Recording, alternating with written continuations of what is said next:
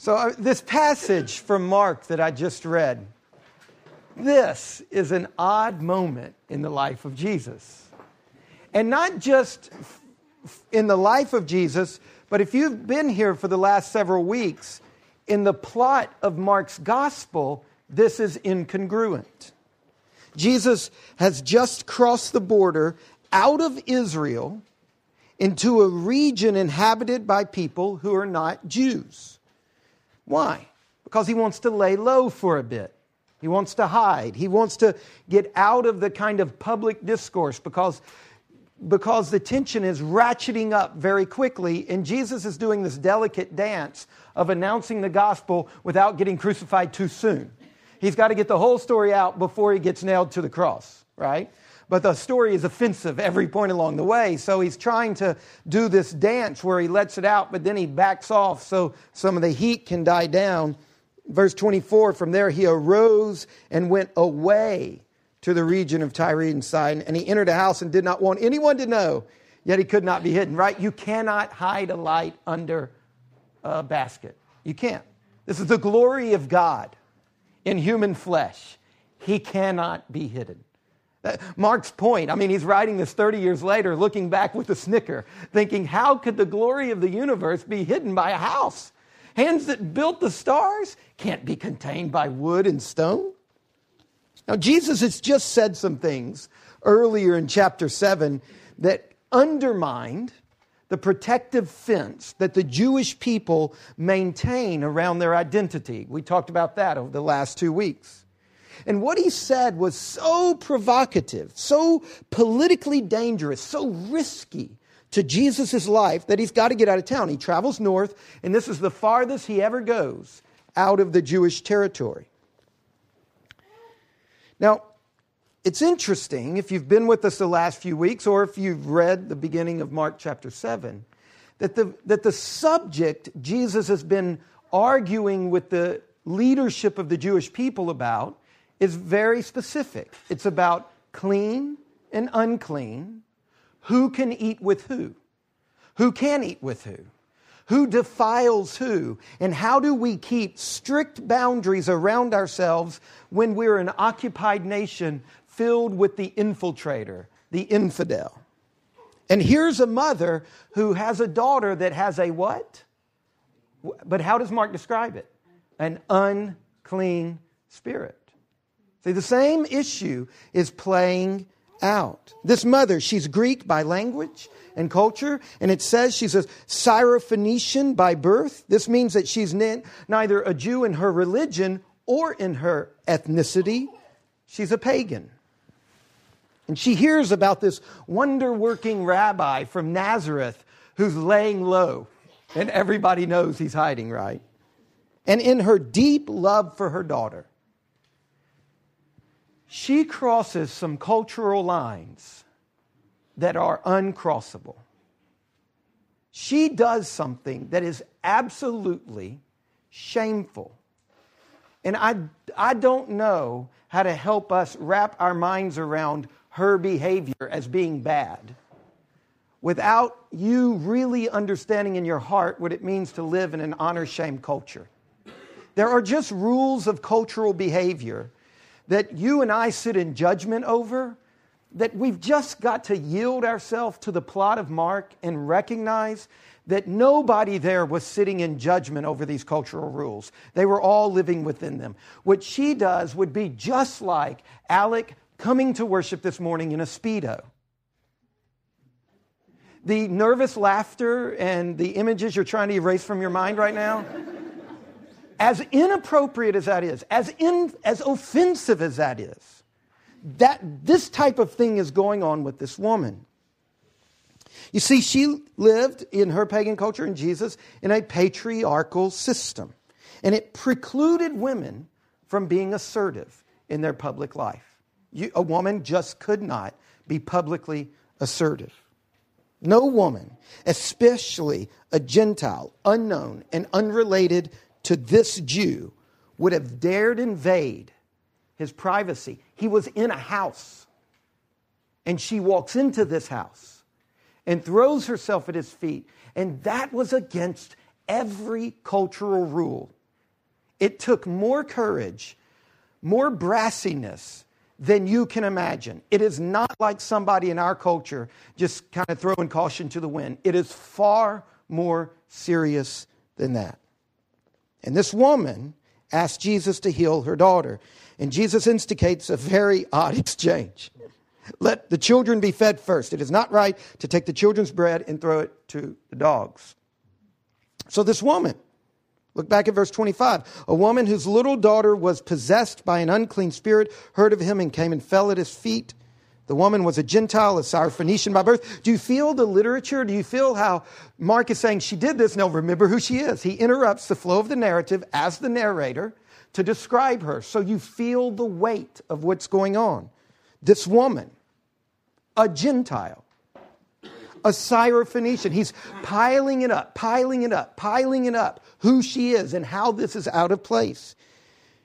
She begged him to cast the demon out of her daughter. And Jesus' response, he doesn't talk about demons. What does he talk about? Bread. It's not right to give the bread for children to the dogs. Do you see how Jesus is saying we're still on the same subject here? You're asking me to cast out a demon, but this is really about bread. This is the issue that nearly got me killed a few days ago and ultimately is going to lead to my death. This issue. Like I've said before, Jesus was murdered because of what he ate and who he ate with. And Jesus says, Make no mistake about it. Me working to exorcise your, this demon from your daughter is about that issue. So, what's going on here? I believe that for our church to hear God's voice to us today, because the Bible is living, it's not a repository of timeless truths. It is so much more than that. It is the field in which is hid the pearl of great price. And as we as a congregation gather around Scripture and, and intently gaze to Scripture, when we open our ears, Christ the living Christ, will speak to us. And I think in order for us to hear the voice of God through this passage to our church, we've got to understand three dimensions to Jesus' cryptic response. First of all, the bread issue. Jesus is refusing to allow us to turn our gaze from the larger theme and turn him into some itinerant miracle worker who's at our beck and call merely to write prescriptions for our little needs. He's constantly connecting the needs that are real to the larger issue of bread. Who is Christ? And how do we have access to him? And what is he in our life? Remember back in chapter 6, verse 31, we began our Lenten journey in this room, Ash Wednesday, looking at Jesus miraculously multiplying a few pieces of moldy bread and a couple of sardines into loaves that fed the masses. That's chapter 6, verse 31 through 44. And then we saw in chapter 7, verses 1 to 23, Jesus argues with the Jewish leadership about who can eat bread with whom. And now Jesus responds to a request for exorcism with this cryptic statement about bread. This is all of a piece, it's a single issue. And it is this Jesus is the bread of life. Jesus alone is the source of life. All of the other things, all of the other loyalties, all of the other commitments that you and I have cannot feed our souls. Christ alone is the bread. Now, secondly, we need to know that you shouldn't feed your dogs at the expense of feeding your children, right? That's an obvious statement. It feels weird here, but don't you agree with it in general? If you're struggling to pay the bills and there's hardly any food, and you have to pick between your animals and your infant, what would any person do in their right mind? They would feed their children. Now, we all agree with the principle. The use of it in this, in this situation feels quite weird. I mean, especially when you compound the fact that Jesus' statement is about prioritizing children over animals, and he's using that to say no to a woman who's asking help for her child. I mean, this is a weird scenario, a weird situation. Why is Jesus referring to this woman and her baby as dogs? It's because at this point in time there was an incredible tension going on between the Jews in that area and the Gentiles, the non Jews in that area. In fact, we have recently discovered some archaeological and historical evidence that indicates this particular region of the ancient Middle East was buying up the bread from the Israelites and selling it back to them at exorbitant prices. So there's already a fighting atmosphere. And here's Jesus, a Jewish rabbi. And, and Jesus is actually quoting what rabbis frequently would say in his culture about non Jewish people they're dogs. Now, the irony here is that Jesus is giving voice to the point of view that he just argued against. Right? With the religious leaders, he just argued with them about who's in and who's out and about how we must, they were saying we've got to build up boundaries and not cross these lines and protect our identity on an ethnic level by how we eat and who we eat with. So this woman comes and asks Jesus to do what he's been advocating, right? To open the kingdom to non Jews and to demonstrate that. And Jesus articulates this offensive point of view that he's just risked his neck to contradict. I think what Jesus is doing, I mean, it's really cryptic. I'm not, I'm not trying to give you the sense that I've got this passage completely figured out, but I'm convinced that part of what he's doing is he's saying what any Jew would say in this scenario.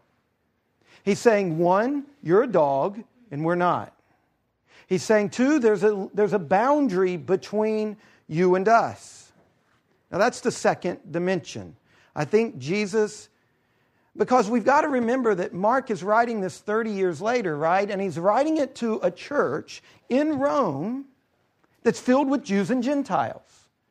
And they would all look and see Jesus having said that just a couple of decades before, and they would have seen that he was articulating the view that his interlocutors had just a few verses before. In other words, I like how Jesus gets an, a question and then he always goes for the jugular and he puts the real issue on the table. What's really at heart here is am I going to do this thing for you that I've just been saying I would do for you? But other people believe that if I do this for you, I've crossed a line I should never cross. Do you see what he's doing? He's forcing us to keep all of these passages together and to realize what's really at stake. Now, that's the second dimension.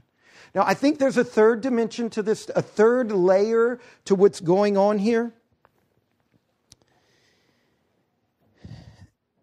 This early church, the people that Mark was writing his gospel for, 30, 20, 30 years after Jesus' death, they were conscious of the kind of thing we heard Sam read to us out of Romans chapter 9. They were conscious that during Jesus' short three year ministry that Jesus' personal vocation was first to the nation of Israel. The Gentiles would be brought into the kingdom soon enough. But for the moment of Jesus' three years, it was vital that he's not getting distracted from his primary purpose. Jesus isn't denying that Gentiles can enter the kingdom. What's he saying? First, he's saying there's an order. First, feed this group, and then feed another group. He's saying that his personal vocation is to start with the Jews. Now, this is hard for us to imagine 2,000 years separated from the fact, but this plays out throughout the New Testament where the apostles and the first century church were deeply aware that there was an order to salvation history, that it began with the Jews, and then there was a moment. And it was at the crucifixion where that moment was over. Because who first comments that Jesus is the Lord at the crucifixion? A Roman centurion. And these early believers in Christ knew that in that moment, the line was crossed, never to go back again, where the gospel exploded onto the world scene. Now, with these three lessons in mind, I'm going to draw them together in a minute, how they kind of all fit together. But with these three kind of dimensions of Jesus' statement in mind, I think that we as a church can hear the voice of God to us today. First of all, and I'll give this, I think Christ is saying three things to us. First of all, the crucified and risen Jesus is the Messiah of Israel, and therefore he is the world's true Lord. Jesus is the long awaited Jewish Messiah. Right? All of the Gospels do this to us. How does Matthew begin his story of the life of Jesus? With a genealogy that goes back to the Jew, Abraham. Right? This is what we heard Sam read to us, right? To the Jewish people belong the patriarchs, the promises, the temple. God has been, look, you can't take Jesus out of his context. You can't rip him out of his genealogy and put him into another family tree. If you do, you change his identity. Jesus' identity is wrapped up in the fact that he is the climax of one story the story of the only true God, committing himself to save the world. How? Through entering into a unique relationship with Israel, by entering into a unique relationship with Zion, that particular hill, by entering into a unique relationship with Abraham and that Jesus is the fulfillment of those three unique dimensions God's relationship with a single person, Abraham, a single people, Israel, and a single place, Zion. That Jesus is taking all of that into himself. He's fulfilling that story. And that his life and his message can only be properly understood as they flow out of the story of God's relationship with Israel. Our bookstores are filled with books of professional religious scholars interpreting the life of Jesus apart from that story and turning him into a nose of wax, anything they want him to be, because they've disconnected him from his story. They're saying all kinds of things. You can hear anything you want to about Jesus if you disconnect him from that story. You can hear that he never claimed to be God. You can hear that he wasn't really God. You can hear a, a very famous book has just been written by a, a feminist scholar that has nothing to do by a female scholar who's claiming that John was not even a Christian who wrote the Gospel of John and the book of Revelation, and that what Christians say about Christianity, the early church didn't even believe. And how does she do this? With lots of initials behind her name that gives her authority and a, and a chair at a prestigious American university. How does she do this? The same way you can do it by disconnecting Jesus from his backdrop. The one and only God that exists has fulfilled his promises to Israel by sending his son, Jesus Christ, to inaugurate, to kickstart his reign, his kingdom, his rule. Jesus' words about feeding some first, they referred to this tension, this temporary, short term, urgent mission that he had. Israel needed to hear the gospel before it was too late. Now, Mark's readers know that that short term situation is over. And what they see in the Syrophoenician woman is an anticipation that the whole world will have access to the table that was marked out for the Jews only. That the crucified and risen Jesus, who died for our sins and rose again according to the Jewish scriptures, get this, he has been enthroned as the world's only true Lord. And what was anticipated in this Syrophoenician woman has become universally true. The king of the Jews has become the savior of the Syrophoenicians and the Irish and the Italians and the Eltonians. Now, my question for you is have you recognized this? Do you believe that Jesus is the Messiah, the center of the universe?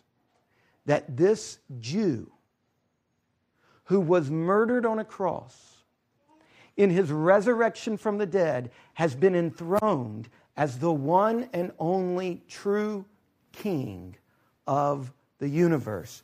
Do you believe this? Number two,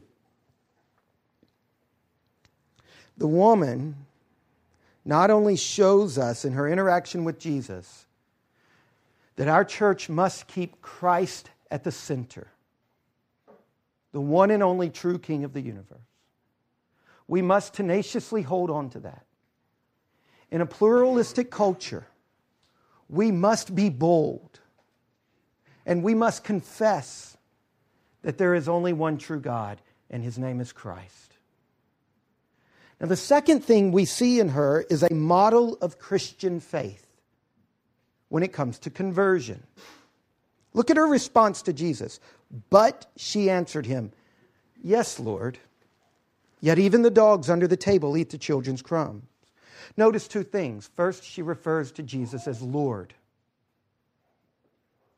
which could be just a term of respect, or it's the same word in Greek that was used throughout the Old Testament Greek translation at the time of Jesus' life, the Septuagint, that was used throughout it for Yahweh, the name of God. The name that Jews wouldn't even pronounce for fear that they, that they did something wrong and God would kill them. Lord is the Greek version of that. It's not a generic God with a little g. It is you are the one and only God who's given us his name. And back in verse 25, what is her physical posture toward this one she is calling Lord? She has prostrated herself at his feet. Now, contrast this with the way the Jewish leaders has just reacted and responded and positioned themselves to Jesus we see that this woman is a model. I mean, the, the contrast between her relationship to Christ physically and her posture and her language and the Jewish leadership just a few verses before, the contrast couldn't be more stark. She is a model of what it means to become a Christian. What, how, how, does she, how does she enter into this? She comes in her nothingness. She, in her body and in her language, she recognizes her nothingness. She addresses Jesus as Lord. And then when he says dog, she says, You're right. Right? She doesn't even argue. She doesn't say, I'm not a dog. What does she say? Yeah, you're right. But even a dog can get a crumb. That's who I am. And that's who you are. And I'm a, this is, isn't this, do you recognize this passage from the prayer of humble access that we pray every Sunday right before we come to the table? We are not worthy even to receive crumbs under your table. What are we doing? Well, our church tradition has given us a prayer that says she's our model. May, put yourself in her shoes. Approach this table like she approached Christ. If you do not approach Christ like that, believing that he is Lord and recognizing your nothingness, you cannot enter his kingdom. You cannot become his child.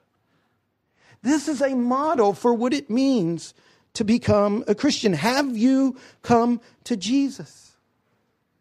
Have you approached him embracing the incredible gap between you and him? Owning in your heart your nothingness? Or do you bow up at those words? Being called by the creator of the universe that you're not worthy. Does that bother you? Does that strike you as rude? Do you want to rise up? Or do you, like this woman, say, May a couple? Right. That's who I am. and who you are is the one true God that has revealed himself to Israel. And through your death and resurrection, you're enthroned as the true Lord of the universe. Have you admitted your brokenness? Have you opened your heart to Christ in faith that He alone is the bread of life? That nothing else can heal and satisfy your soul. That you do not deserve Him have you thrown your heart open to Him, completely relying on His mercy? Is this what Lent is doing to you? I hope it is. I hope it's leading you every day, every morning, and every evening in the devotions that our church is using to kneel before Him. Do you actually do it? Are you actually getting on your knees, using your body to say to your soul, Get down, prostrate yourself, humble yourself? You're in the presence of the king. Number three.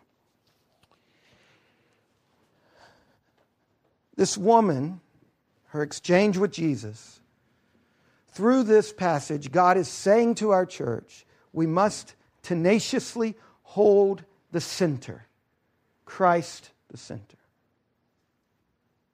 Through this passage, God is saying to us, here is how you come into the kingdom. And thirdly, this woman is a model of Christian faith in prayer. Now, you've got to put yourself in the, in the, in the shoes of, G, of, of Mark's readers of the gospel, right? We're not just looking at the historical event that occurred, but we're looking at how these first hearers of this gospel story in Rome would have been struck by this exchange.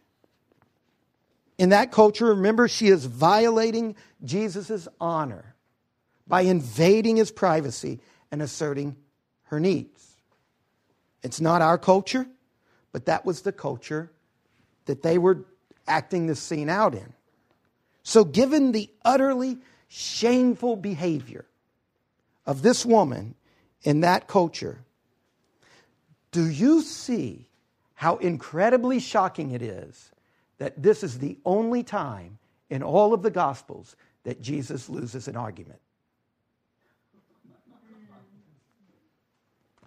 Not only, I mean, just right every time Jesus gets in an argument, right? He bests people, and you've got these, these phrases about scribes and Pharisees arguing with Jesus, and things like they were astonished. You know, they couldn't, they, they dared not ask him another question. At every turn, he arm wrestles them to the ground in the argument. But here's a non Jewish woman who comes to Jesus, and Jesus refuses her, right? And she argues back. And what does it say? Look how it describes. And he said to her, for this statement, because of the way you've argued. Your daughter is healed. He grants her request. Why does he grant her request? Well, he tells us because of her faith driven argument. This is a remarkable turn of events for one who has not been bested at any turn in the story. I believe that at this moment in the life of the Church of the Incarnation, we did not pick this passage for this Sunday knowing where we would be as a church. I believe with all of my heart that God is trying to teach us through this passage that He is challenging our passive prayer life, where we approach God and ask Him for something and then walk away with this evangelical, faithless piety Thy will be done. What if she had said that? Your will be done.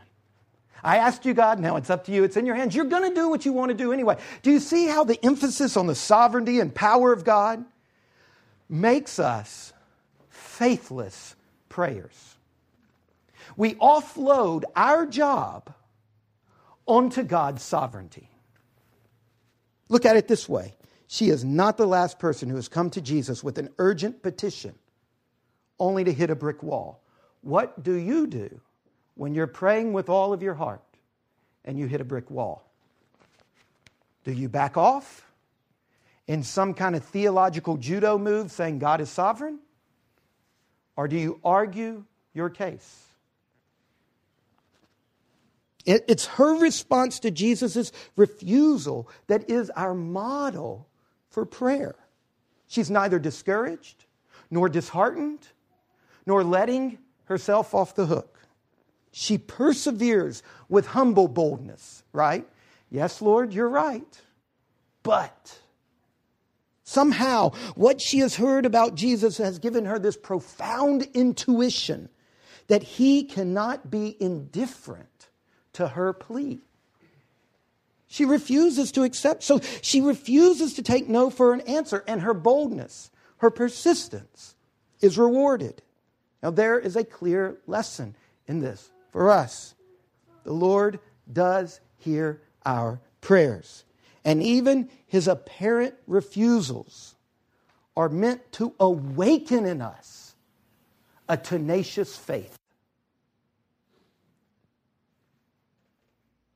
See, I think Jesus' cryptic response was a test that gave her the opportunity to have faith.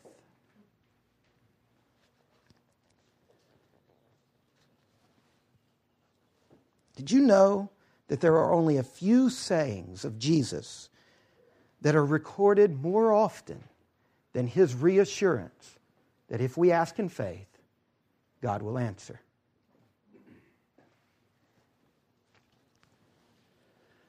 God Himself is calling our church right now in this season with regard to the issues we are practically facing the issue of our need for a building. We are two months away from being homeless. At any given moment, our landlord can say to us, You have to leave in two months. We've only found two options for buildings to move to. One is rent for $3,600 a month, four times approximately what we're paying now. The other is to buy a building where the note would be lower, but the risk is greater. And on this Sunday, we read this passage. Now, God's put us in this predicament. One year ago, we were worshiping in my house with less than 50 people. We fit in our living room. Then we couldn't fit there anymore. Now we're here. Now we have 107 people regularly committed to worshiping with our church. We have 105 chairs that we own that fit in this room. Twice in the last several months, we've had more people than chairs. God has put us in a predicament. We can't stay here because of what He's doing to us. And you know what? We can't leave because we don't have the money to leave. So, one way to approach this is to say, God, please give me a building, and then walk away and accept His answer. But while we're going through this journey, we're looking at this woman and we're learning what Christian prayer, not deist prayer, but Christian prayer is all about. You see, the kind of prayer that doesn't aggressively pursue God, that's deism. That is not Christianity. That's not the idea that God has come close in Christ and that his answer deserves another answer. Could it be that the reason many of us do not have prayers answered more frequently is that we misinterpret God's initial lack of response? What if this woman had accepted Jesus' initial proposal? My question for you is do you pray like this woman? Do you present your case to God?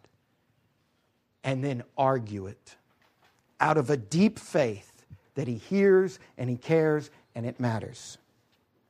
As a church, we've got to learn how to pray. And I'm not convinced we know. What's interesting to me is that we do this kind of praying in deathbed circumstances, right? I mean, all of us have done this kind of praying when the chips were down and the child was about to die, right? Or the marriage was about to fail, or the bills were not going to be paid. You've found yourself here before. But what God is saying to us is He wants us to pray like that for our daily bread, not just the emergencies. Could it be that God has not yet got us out of this building because we've not yet prayed this way? I think that this pregnant moment we're in is God provoking our faith. And what greater gift to a church at its beginning than to have to live by faith?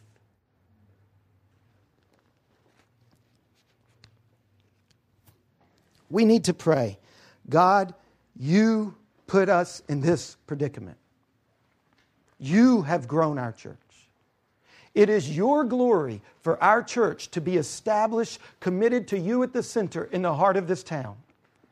Now, God, here's where we're going. This is what we're going to do because it appears to us that you're leading us there. So we're going there in faith. Do not let us be put to shame. Supply our needs. Now, just to get really personal. Okay, so we've got a building that we can buy, that we can put the money together to buy. But our problem as a church is we're not meeting our monthly bills. Our monthly budget is 15,000 or so dollars, and our monthly income through tithes and offerings is 10,000 or so dollars. There's a $5,000 gap every, every uh, month. So over the, we've been trying to fundraise and, and secure that $5,000 deficit. And one of the ways we've done that is we've gone to um, our larger Anglican denominational body and we've asked them to fund us for the next 18 months in that deficit to give us between ninety and $100,000 over the next 18 months, which we believe from the very beginning it takes three years for our church to get self sufficient. It's like starting up a business. Um, Friday? Friday morning, they called back and they said, Yes, we'll give you $5,000 a month for the next six months because we don't know thereafter what our structure is. Uh, long story about that. Here's what's interesting to me it was an ambiguous answer from God. We, as a parish council, have been saying if we can secure our budget over the next 18 months, we can buy this building. And God said, Here's six months of security. So, what do we do as a church? I really don't think it's a coincidence that on the Sunday we together are listening for his voice through this passage, that that just happened. See, I think, here's what I think God is doing. I think that God is saying, here's your daily bread. Here's enough to let you know I'm on your side but I'm not going to let you go into a situation where you don't have to beg me for the way forward. I think that's the case. I'm not trying to do some weird, like, indirect, manipulative thing of saying we've got to buy this building. I, I'm, I'm, I'm, promise you what I'm saying is what I mean. I think that's what God is doing.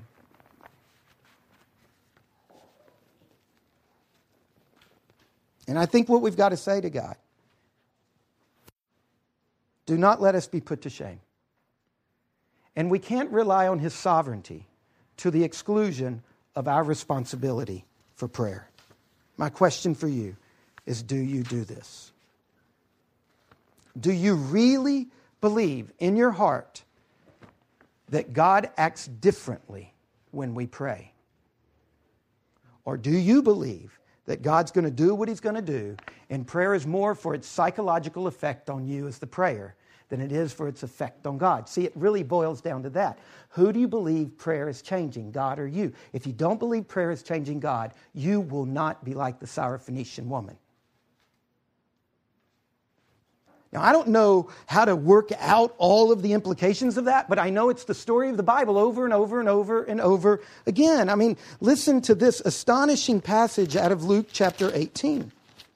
He told them a parable to the effect that they ought always to pray and not lose heart. He said in a certain city there was a judge who neither feared God nor respected man, and there was a widow in that city who kept coming to him and saying, Give me justice against my adversary. For a while he refused, but afterward he said to himself, Though I neither fear God nor respect man, This woman keeps bothering me, so I will give her justice so that she will not beat me down by her continual coming. And the Lord said, Hear what the unrighteous judge says. And will not God give justice to his elect who cry to him day and night? Will he delay long over them? I tell you, he will give justice to them speedily. Jesus, look, God is clearly not an unjust judge. That's not the point of the story. The point of the story is that widow woman's pestering approach to the judge. And this comes up over and over and over in the Bible. He does not act in the same way whether we pray or not. Prayer influences the action of God. If you don't believe that, you're siding with Jefferson and the other deist. You're not siding with the Christian tradition. Prayer influences God. This is what it means to say that God answers prayer. Where are you in relation to this reality? Are you a Christian? Do you believe in Jesus that He alone is the world's true Lord, that He alone is the bread of life? Have you approached Him with that belief, fully opening your heart to Him? Have your children? Have you led your children to do that? Have you showed them with your very life how to do that? And do you pray? Do you really pray. If you don't, in all love, I say to you, you are offending God. Prayer is the primary way we acknowledge who the real God is. That He has come in flesh, come near, and He offers a relationship to us. Do you pray with humble boldness? Do you make specific requests? Do you vigorously persist in advocating those requests until God answers? Because God commands us to do that. He commands us to pray. He gives us examples of how to do it.